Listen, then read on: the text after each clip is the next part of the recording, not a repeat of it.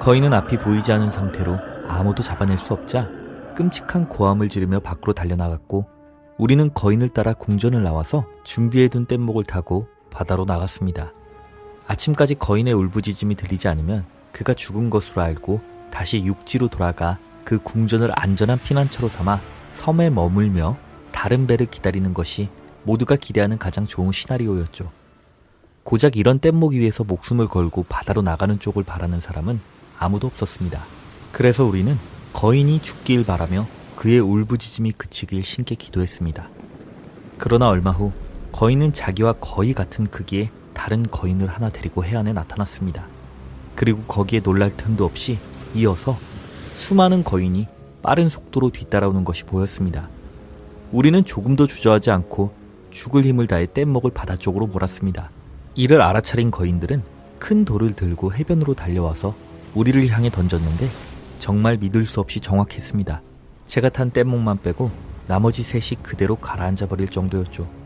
저와 함께 있는 둘을 제외한 모든 동료가 그때 익사해 버렸습니다. 우리는 온 힘을 다해 노를 저어서 거인들의 손이 닿지 않을 곳으로 벗어났습니다. 그러나 우리가 바다 한가운데로 나오고 나서부터는 거센 파도와 바람에 휩쓸려 방향을 인지할 수 없을 정도로 요동치며 움직였기 때문에 그날 밤부터 다음날 아침까지 죽음에 대한 공포와 불확실한 운명에 대한 불안감 속에 있었습니다. 다음 날 아침 우리는 아주 운 좋게도 어떤 섬에 상륙할 수 있었습니다. 이곳에 잔뜩 열려있는 훌륭한 열매들은 살아남을 수 있다는 희망과 용기를 주었습니다. 그날 밤, 우리는 해변에서 잠자리에 들었는데 이상한 소리가 들려 일어나 보니 거대 뱀의 비늘이 바스락거리는 소리였습니다. 뒤늦게 소리를 지르며 깨어난 동료는 발버둥을 치며 빠져나오려고 했지만 뱀은 그를 덥석 물더니 땅에 여러 번 내리쳤고 후에 몸으로 짓누르기 시작했는데 우리는 이 틈에 도망쳐서 상당히 거리가 멀어졌음에도 불구하고 마치 바로 등 뒤에 있는 것처럼 뱀이 동료를 씹어먹는 소리가 들렸습니다.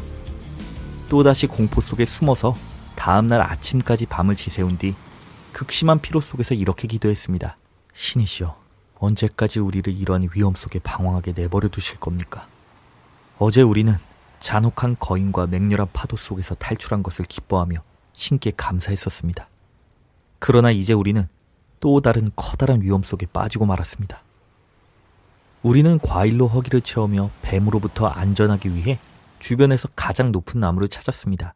그리고 해가 질 때쯤 타고 올라가서 있었는데 잠시 후 뱀이 나무 발치에서 슉슉 소리를 내며 다가왔습니다. 그러더니 너무 쉽게 타고 올라와서는 저보다 낮은 곳에 앉아있던 동료를 단번에 삼키고 가버렸습니다.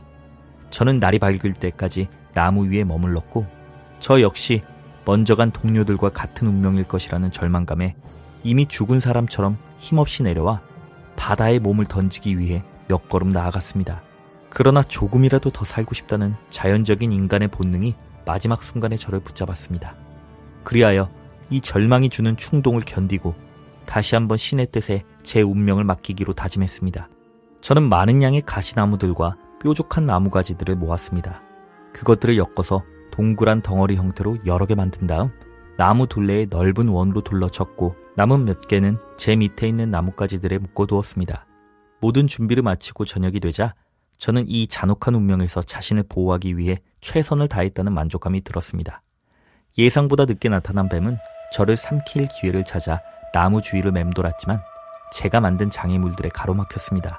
그러나 뱀의 숨결이 너무나 지독한 나머지 아주 잠깐의 수면도 취할 틈이 없었죠.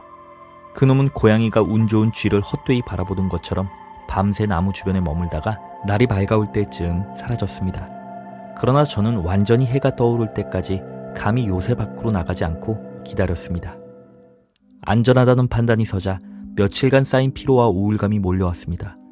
너무나 고통스러워서 죽는 게 편할 것처럼 느껴졌습니다. 결국 저는 나무에서 내려와 전날 다짐했던 것들을 모두 잊고 바다에 몸을 던질 작정으로 달려나갔습니다.